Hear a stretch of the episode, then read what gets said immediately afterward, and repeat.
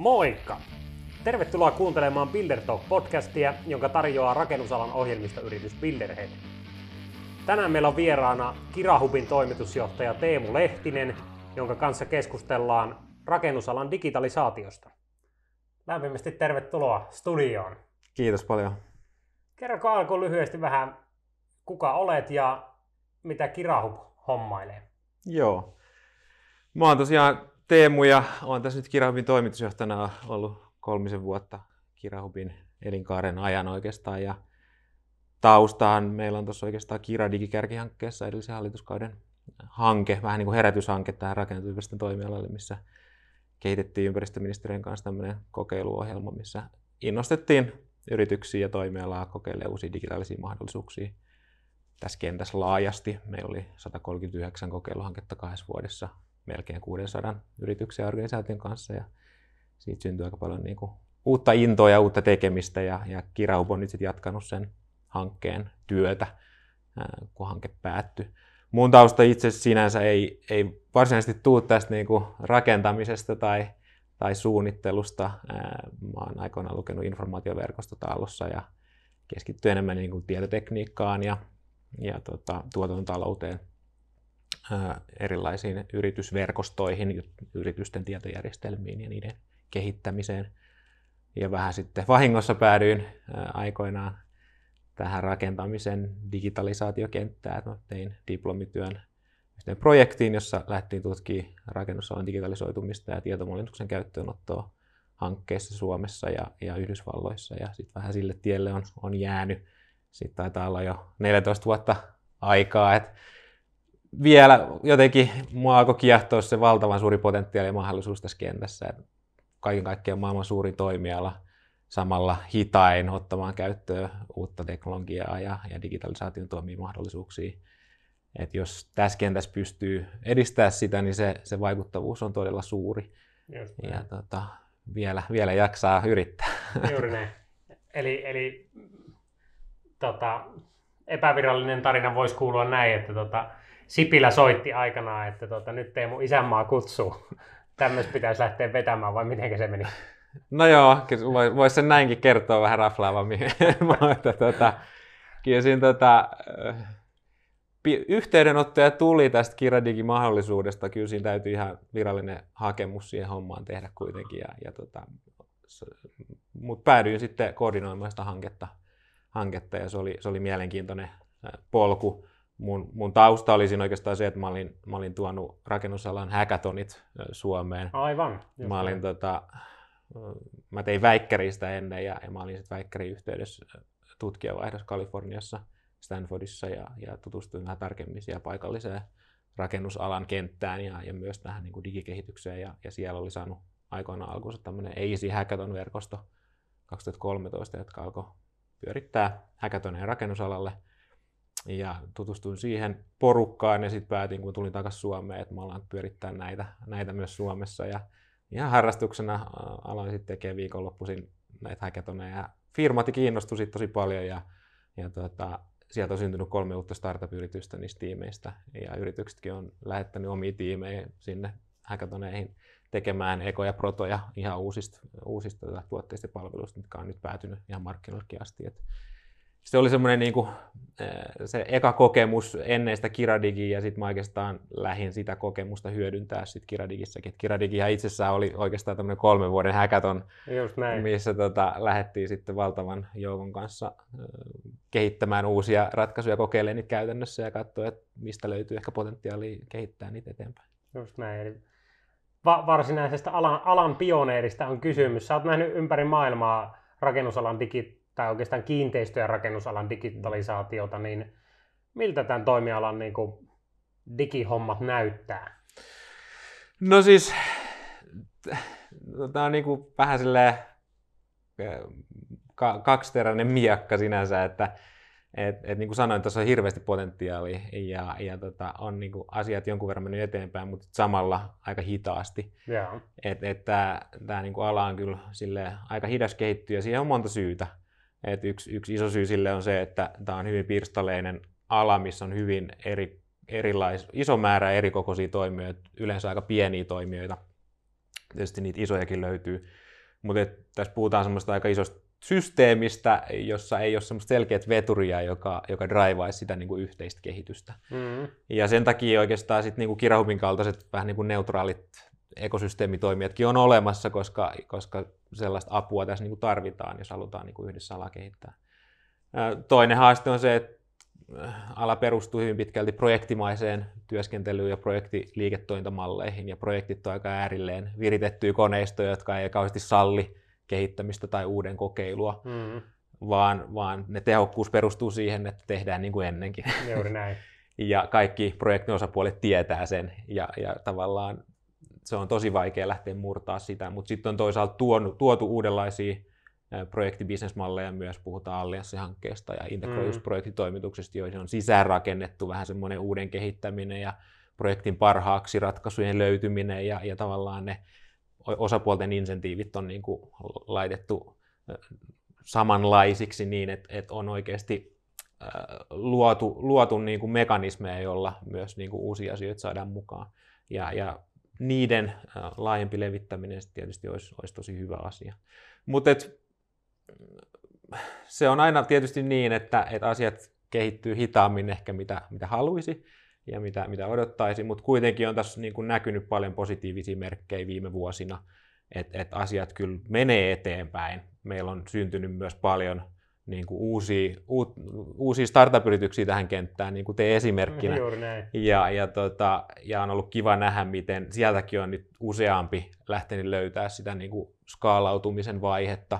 Et moni niin kuin startup-firmoista, mitä tuossa KIRA-digin ainakin tuli sparrattua, niin on nyt viime aikoina julkistanut useiden miljoonien rahoituskierroksia, tai sitten niitä on ostettu pois niin kuin isompien toimijoiden toimesta ja näin edespäin. Et sit, niin kuin, asiat kehittyy ja asioita tapahtuu, että se on aina ilo nähdä, että jonkinlaista vaikutusta ehkä sillä omalla työlläkin on sitten ollut. Kyllä, joo, ja asiathan yleensä ottaa pikkusen enemmän aikaa, kun niihin niin kuin ajattelee menevän, ja ehkä niin kuin toi rakennusalan hitausmomentti on niin kuin itsellä semmoinen kysymys. Luuletko sä, että se johtuu siitä liiketoiminnan projektimaisuudesta nimenomaan, vai onko siinä joku kulttuurikysymys, vai mistä se tavallaan, mistä tämmöinen hitausmomentti syntyy? No on se siis monista asioista. Et yksi on tietysti toi niinku tietynlainen liiketoiminnallinen muoto, että se tuo siihen omat haasteensa, mutta kyllä siinä kulttuurissakin on totta kai tekemistä. Rakennusala ja rakennetun ympäristön toimiala laajasti, niin jos miettii vaikka tutkimus- ja kehitysinvestointeja, tällä alalla ei perinteisesti olla kauheasti panostettu tutkimukseen ja kehitykseen. Keskiarvot on niin kuin alle prosentin liikevaihdossa, mitä muilla aloilla. Me mennään niin kuin helposti yli 5%, parhaimmilla aloilla yli 10%. Eli jo se, että jos niin kuin halutaan uudistua, niin eihän se tapahdu, jos siihen ei panosteta. Juuri näin.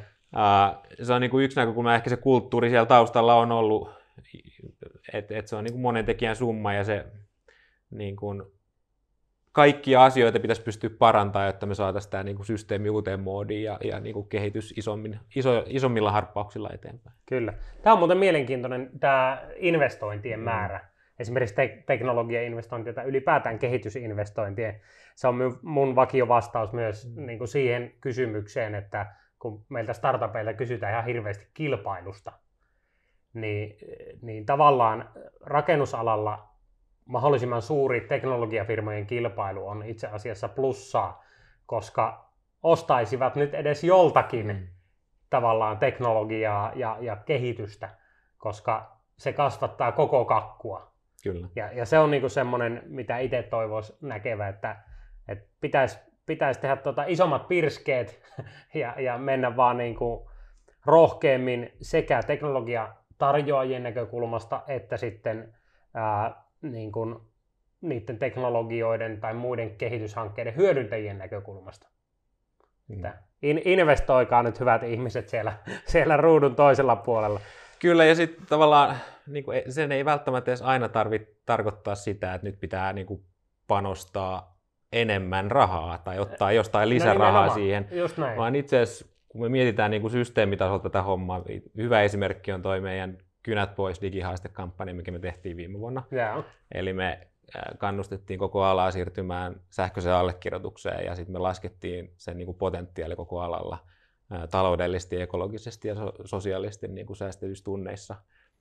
Niin itse asiassa lopputulema oli, että alas pelkästään Suomessa voisi vuositasolla säästää 300 miljoonaa euroa, jos kaikki yritykset ja organisaatiot siirtyisivät täysipainoisesti sähköiseen allekirjoitukseen. Just näin. Ja voisi kuvitella, että sillä 300 miljoonalla niin sillä saa ne välineet siihen. No se on muun muassa puolet koko alan TK-investoinneista. Aivan, juuri näin. Et niin kun, asioita voitaisiin tehdä niin kun vähän fiksummin, sitä kautta voisi vapautua resursseja myös siihen tutkimukseen ja kehitykseen. Eikö täällä Kynät pois -hankkeella ollut vaikuttavuutta ihan niin kuin, ainakin itse tuossa kun kiertää kenttää niin sanotusti, niin se on näkynyt ainakin mulle. Joo, kyllähän se tietysti korona auttaa aika paljon myös siinä, että moni siirtyi senkin kautta sitten hyödyntää sähköistä allekirjoitusta, mutta silti kyllä sielläkin tekemistä vielä riittää, että valitettavan moni tekee sen vielä silleen niin kuin semisähköisesti, että ne printtaa sen sopparin ja tekee manuaalisen allekirjoituksen ja skannaa ja lähettää sähköpostilla, joka siinäkin on vähän niin kuin turhia vaiheita välissä. Eli jotta päästäisiin ihan siirtymään siihen täysin digitaalisten allekirjoituksen palveluiden käyttöön, jossa sitten parhaimmillaan ne on yhdistetty sinne yritysten omiin prosesseihin ja tietojärjestelmiin ja toiminnanohjausjärjestelmiin ja arkistointijärjestelmiin suoraan, niin sitten kokonaiskuvassa ne hyödyt on vielä paljon isommat. Juuri näin. Miten sitten, nyt ollaan puhuttu aika paljon Suomesta, sivuttu myös Jenkkilää ja muita niin kuin kansainvälistä puolta tässä rakennusalan tai kiinteistörakennusalan digitalisaatiossa, mutta miten Suomi verrattuna muu maailma, niin ollaanko me hyviä? No tuota kysymys tulee aika usein vastaan ja siis kyllähän niin kuin päällisin puolin, siis Suomessahan ollaan niin kuin teknologisessa kehittämisessä ja teknologiassa ja myös tässä niin kuin raksa-alalla ja rakennetusympäristössä tosi hyviä. Meillä on niin kuin paljon hyviä menestystarinoitakin, jos miettii vaikka tietomallinnussoftaa, niin sieltä on Solibrit ja Teklat ja Simple BIMit on syntynyt Suomessa ja osa niistä on isolla rahalla myyty sitten eteenpäin. Suomessa niin kuin on ihan valtiotason panostuksia ollut tietomallinnukseenkin jo ensimmäisten maiden joukossa. Ja meillä on niin kuin kaupunkimallit on myös niin kuin edelläkävijöitä koko maailmassa. Ja näin. Ehkä se haaste, mikä Suomessa on, että me ollaan niin kuin tosi hyviä kokeilee asioita ja kehittää asioita, mutta sitten kun meidän pitäisi lähteä oikeasti skaalaamaan ja brändäämään ja tekemään siitä niin kuin globaalia bisnestä, niin sitten me ei ehkä ollakaan niin kauhean hyviä vielä. Toki siinäkin on mun mielestä edistytty ja nähty hyvää kehitystä nyt viime aikoina, mutta ehkä just se tietynlainen pistemäisistä kokeiluista, ratkaisuista siihen skaalautuvuuteen, kokonaistarjoamien rakentamiseen, ei pelkästään suomalaisten toimijoiden kanssa, mutta myös kansainvälisten toimijoiden kanssa, ja sitten brändäämiseen ja oikeasti niin kuin markkinoiden haltuunottoa globaalilla tasolla, niin jos me siihen pystyttäisiin, niin taivas olisi vaan rajana, mihin me, niin kuin pienenä maana me voitaisiin olla ihan valtavan merkittävä niin kuin toimia tässä kentässä. Juuri näin. Joo, toi on itse asiassa mielenkiintoinen havainto, minkä itsekin on tehnyt. Viimeksi itse eilen illalla mulla oli tapaaminen Piilaaksoon yhden niin kuin rakennusalan digitalisaatio-osaajan ja pitkän linjan yrittäjän kanssa. Ja niin kuin, jos ajattelee tälleen yksittäisen ihmisen näkökulmasta, on lottovoitto syntyä Suomeen, vai miten tämä otsikko oli muutama vuosi takaperin, mutta niin kuin startupin näkökulmasta voi olla lottovoitto syntyä Suomeen, mutta pitäisi pystyä pääsemään sitten niin kuin operoimaan semmoisille markkinoille, jossa potentiaalia olisi huomattavasti enemmän, koska ainakin mun näkökulmasta me tehdään täällä aivan törkeen hyvin monia juttuja, mitkä voisi niin kuin viedä tai kestää vertailun. Kyllä. Kansainvälisesti. Kyllä. Tuossa tuli just yksi mielenkiintoinen esimerkki vastaan siitäkin näkökulmasta, että suomalainen, itse asiassa Aalto-yliopistosta spinnannut startup-yritys tässä meidän kentässä, joka päättikin lähteä ensiksi kokeilemaan siipiä Suomen ulkopuolelle, Britteihin. Ja sitten kun sai siellä rakennettua niin kuin toimivan palvelun ja sai sille tractionia tarpeeksi ja niin kuin homman niin kuin siellä markkinoilla vähän skaalautuu, niin sitten tuli vasta niin kuin kotimarkkinoille Suomeen rakentaa niin kuin bisnestä vähän isommin. Et näinkin päin voi sitten asioita joskus tehdä ja voi olla ihan niin kuin... Mielestäni toi on just se oikea meininki. Mm. Tässä niin kuin itsekin niin ollut suuri saavutus, että on päässyt aikanaan Pohjois-Savosta PK-seudulle, niin, siitä on vielä matkaa sitten niin kuin isoille markkinoille, mutta se on tavallaan, se on hyvinkin pitkälti, se ei ole mitään tavallaan fyysisiä rajoitteita, niin kuin käytännön ongelmia ei tavallaan ole siihen, mutta se on enemmän henkinen juttu, miten täältä päästään tarjoamaan meidän ratkaisuja muuallekin. No miten sitten, jos mietit alan yrityksiä, rakennetun ympäristön yrityksiä, ei ehkä niinkään teknologiafirmoja, vaan enemmän rakennusliikkeitä, kiinteistöomistajia, rakennuttajia, näin edelleen, niin mitä konkreettisesti he voisivat tehdä, että hommat menisi suotuisasti eteenpäin? No jokaisella on tietysti vähän niin kuin oma roolinsa siinä arvoverkossa, mutta kyllä se niin kuin iso asia on se, että pitäisi vaan olla niin kuin rohkeutta lähteä niin kuin panostamaan niihin uusiin ratkaisuihin, mitä ympärillä on enemmän. Eli ihan siis systemaattisesti lähteä katsoa, että mitä näistä ratkaisuista voisi olla niin kuin meille hyötyä, vähän niin kuin pienimuotoisesti testata niitä. Ja sitten kun niin kuin oppii, että ei tästä me saataisiin oikeasti tällaisia hyötyä, niin sitten lähtee niin kuin laajamittaisesti ottaa niitä käyttöön ja sitten panostaa niihin ja realisoimaan niitä hyötyjä. Et sitä niin kuin kuitenkin tehdään vielä liian vähän ja vähän arkaillaan sen suhteen. Ei ehkä ihan uskalleta niin kuin ottaa edes sitä niin kuin kokeilusteppiä. Et se on niin kuin yksi semmoinen iso, joka sitten liittyy tavallaan siihen niin kuin TKI-panostuksien määrään suoraan. Meillä on joitain tosi hyviä esimerkkejä, niin kuin valtiollinen Senaattikiinteistöt niin kuin isona kiinteistöomistajana, ne on niin kuin vuosikaudet jo draivannut alan kehitystä sillä, että on näyttänyt esimerkkiä niin kuin itse tilaajana, miten hankkeita tilataan, miten kokeillaan uusia ratkaisuja kiinteistössä ja näin edespäin, ja sitten kerrotaan niistä ulos, miten ne on toiminut ja mitä ne hyödyt on ollut. Ja vähän sama ideahan niin kuin KIRA-digissä ohjelmana oli, että halutaan, niin kuin, siinä oli lähtökohta se, että kaikki mitä siinä tehdään on avointa ja niistä viestitään julkisesti kaikille, kaikista tuloksista, jotta kaikki voisi siitä niin kuin oppia ja hyötyä. Sitä me vaan niin kuin tarvitaan lisää, että se tietoisuus leviää, niin kuin kynnys kokeilla ja ottaa käyttöön niin kuin madaltuu.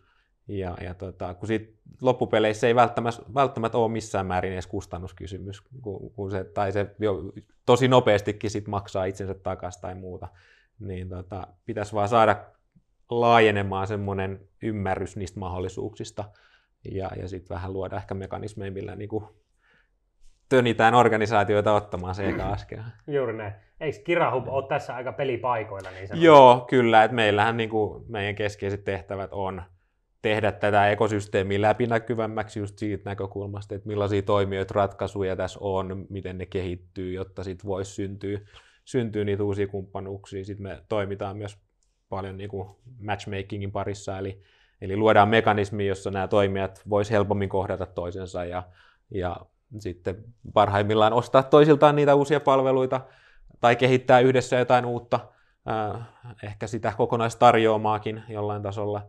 Ja sitten toisaalta me tunnistetaan myös meidän vähän niin kuin helikopterinäkymän kautta niitä mahdollisuuksia, että hei, ton pitäisi nyt jutella tonkaan, että siitä voisi syntyä jotain uutta mielenkiintoista.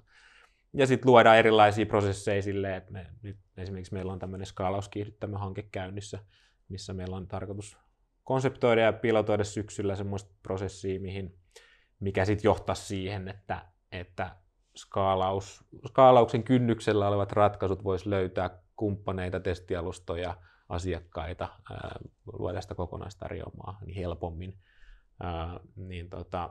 Tämän tyyppisissä rooleissa me sitten ollaan. Ja sitten tietysti yksi meidän päätehtävä on edistää sit laajasti uusien ratkaisujen käyttöönottoa ja datan virtausta tässä kentässä. Just näin.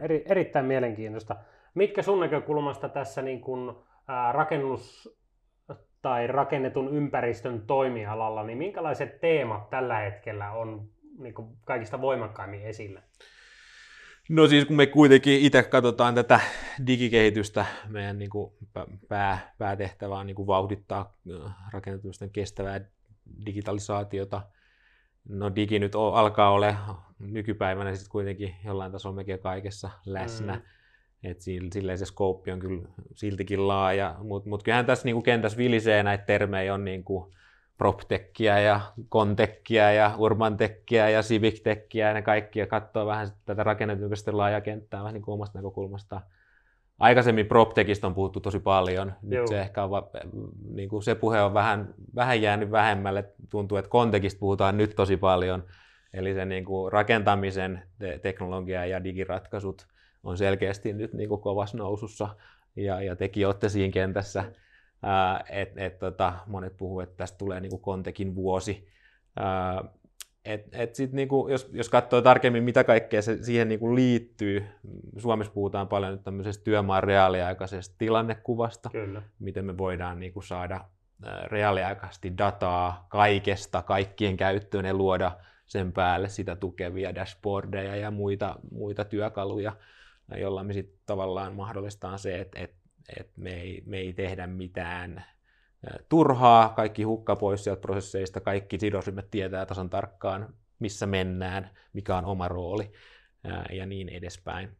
Sitten puhutaan paljon teollisesta rakentamisesta, robotiikasta. Se on sitten jo vähän isompi systeeminen muutos, joka muuttaa niin kuin suunnitteluvaihetta totaalisesti. Kyllä. Ja myös sitä rakentamisvaihetta siinä mielessä, että yhtäkkiä rakennukset tehdäänkin isoissa moduuleissa, tehdasolosuhteissa, missä sitten on mukana kaikki niin kuin pintamateriaalit ja talotekniikka ja muu, ja sitten ne laitetaan vähän niin kuin legomaisesti siellä, vaan viedään paikan päälle ja naks asetellaan paikoilleen. Siinä on myös isoa potentiaalia niin kuin parantaa tuottavuutta siinä rakentamisen prosessissa, parantaa laatua ja kaikkea tätä, mutta sitten toisaalta se asettaa sen prosessin myös aika tiukasti sellaiseen moodiin, että sit siinä yhtäkkiä niin kuin tietyt asiat pitääkin suunnitella tosi tarkasti vähän aikaisemmin ja sitten se ei vaadittaa, tai se ei mahdollista ehkä sitten semmoisia muutoksia sitten myöhemmin, mihin me ollaan ehkä totuttu ja näin poispäin. Just näin. Joo, itse asiassa toi on kiinnostavaa. En tiedä, miten Suomessa tapahtuu sen osalta, mutta itse kuulin Rapakon takaa, että siellä on niin kuin viime vuodet, ja on itsekin paljon seurannut, niin tavallaan boomannut nämä niin kuin työmaan digitalisointiin liittyvät työkalut ja ylipäätään se keskustelu siitä. Ja tällä hetkellä kuulemma trendi osoittaa vahvasti just tänne niin kuin esivalmisteiden ja modulaarisen rakentamisen ohjaamisen suuntaan myös niin kuin teknologiapuolella. Ja siellä on kovia investointeja ja näin edelleen. Niin kiinnostavaa nähdä. Me ollaan varmasti Suomessa ollaan sillä kynnyksellä, että alkaa syntymään myös enemmän teknologioita, jotka keskittyvät tähän teolliseen rakentamiseen ja sen ohjaamiseen ja niin edelleen. No miten näet koko toimialan tavallaan kehittymistä ja trendejä? Minne me ollaan menossa, kun ajatellaan tästä vaikka 10-20 vuotta eteenpäin? No joo, tuosta voisi ehkä tosi raflaavastikin lähteä miettimään skifi-juttuja, mutta sitten taas kun muistaa, miten hidasta tämä kehitystä salalla on, niin mä en ehkä välttämättä kuitenkaan usko, että me ollaan vielä siellä skifi-maailmassa 10 vuoden päästä, vaikka niin haluisikin kuvitella. Mä luulen, että kyllä tässä niinku on mahdollisuus siihen, että me voidaan seuraavan 10 vuoden päästä ottaa vähän isompia harppauksia, mihin ehkä ollaan totuttu tähän asti, koska nyt ollaan luotu semmoista ihan hyvää niin kuin perustaa ja ollaan kuitenkin ne tietyt askeleet päästy eteenpäin, ettei me nyt junnata paikoillaan kuitenkaan. Niin mä näen niin kuin tosi paljon mahdollisuuksia ylipäätään, jos miettii koko kenttää, niin siellä on niin kuin tekoäly ja koneoppiminen tuo aika isoja mahdollisuuksia, ihan jos miettii vaikka kaupunkisuunnittelua, miksei sit yksittäisten rakennustenkin suunnittelua, Siellä voidaan niin kuin koneet valjastaa isosti hommiin niin, että se suunnittelijan rooli muuttuu. Jos miettii vaikka semmoisena esimerkkinä, että jos meillä on tontti, mihin pitäisi suunnitella tietyillä reunaehdoilla ja vaatimuksilla rakennus, niin okei, ne vaatimukset ja reunaehdot on tiedossa. Suunnittelija tyypillisesti miettii siihen muutaman erilaisen lähestymistavan ja vaihtoehdon. Mutta mistä kukaan tietää, jos miettii sitä koko suunnitteluavaruutta, mikä olisi mahdollista, niin mistä kukaan tietää, että ne suunnittelijan valitsemat pari eri lähestymistapaa on millään tavalla niin kuin parhaita tai optimaalisia. Meillä on nyt jo työkalut siihen, että itse asiassa voi laittaa kone ruksuttaa ne kaikki suunnitteluavaruuden mahdollisuudet, ja sitten niistä valituilta parametreilta niin se kertoo, että mitkä on parhaita ja optimaalisimpia. Ja sitten suunnittelija voisi siitä joukosta lähteä katsoa tarkemmin, että mikäs näistä olisi nyt paras tähän. Joo, näin. Eli ei tehdä suunnittelijoita työttömäksi, vaan niin, he pääsevät tekemään palkitsevampaa ja kehittävämpää tekemistä. Kyllä, juuri näin. Toinen, mikä sitten tietysti vaikuttaa niin kuin rakentamiseenkin vahvasti, on sitten niin kuin vastuullisuus, ympäristökysymykset, jotka nyt tulee vahvemmin ja vahvemmin tähän kenttään. Puhutaan nyt sitten kiertotaloudesta, hiilineutraaliudesta. Meidän pitää niin kuin pystyä koko siinä ketjussa, joka lähtee tietysti ihan sieltä suunnitteluvaiheesta, niistä parametreista, mitä sinne valitaan, mutta sitten koko se prosessi sinne niin kuin valmistukseen, esivalmistukseen, rakentamiseen, käyttö- ja ylläpitoon, meidän pitää pystyä niin kuin simuloimaan se kokonaisuus niin, että me aidosti tietoisesti tehdään niitä parhaita ratkaisuja. Me valitaan ne materiaalit sinne rakennukseen, jotka on ehkä sitten kiertänyt ja on uusia materiaaleja. Me analysoidaan tavallaan se koko elinkaaren vaikutukset ja valitaan sitten tosiaan niitä niin kuin parhaita ratkaisuja. Eli kaiken ton analysointi ja sen hyödyntäminen päätöksenteossa jokaisessa vaiheessa niin tulee varmasti niin kuin vahvistumaan. Ja me tarvitaan työkaluja. Osa niistä työkaluista meillä on jo, mutta siihen tarvii kehittää niin kuin lisää työkaluja. Sitten tietysti iso kysymys on se, että miten meidän niin kuin rakennetun ympäristön käyttö tulee muuttumaan. Nyt me ollaan nähty aika mielenkiintoinen kokeilu ja esimerkki tässä viimeisen vuoden aikana. Itse asiassa yhtäkkiä niin kuin globaalisti sijainti menetti merkityksensä. Ja se voisi parhaimmillaan niin kuin muuttaa aika radikaalistikin se, että miten me tulevaisuudessa mietitään niin kuin rakennetun ympäristön kehitystä, omaa elämää ja missä me halutaan niin kuin olla ja mistä me tehdään töitä ja niin edespäin. En tiedä, tuleeko tässä nyt sitten niin kuin paluu uuteen normaaliin, joka onkin aika vanha normaali, vai tuleeko nämä asiat niin kuin kehittymään uuteen moodiin oikeasti. Se jää ehkä nähtäväksi. Ja sitten tietysti tässä rinnalla menee vielä se niin kuin villimpi kehitys, niin puhutaan niin kuin virtuaalitodellisuudesta ja niin kuin metaversestä, missä niin kuin jo nuoriso viettää ison osan niin kuin päivästään pelimaailmoissa.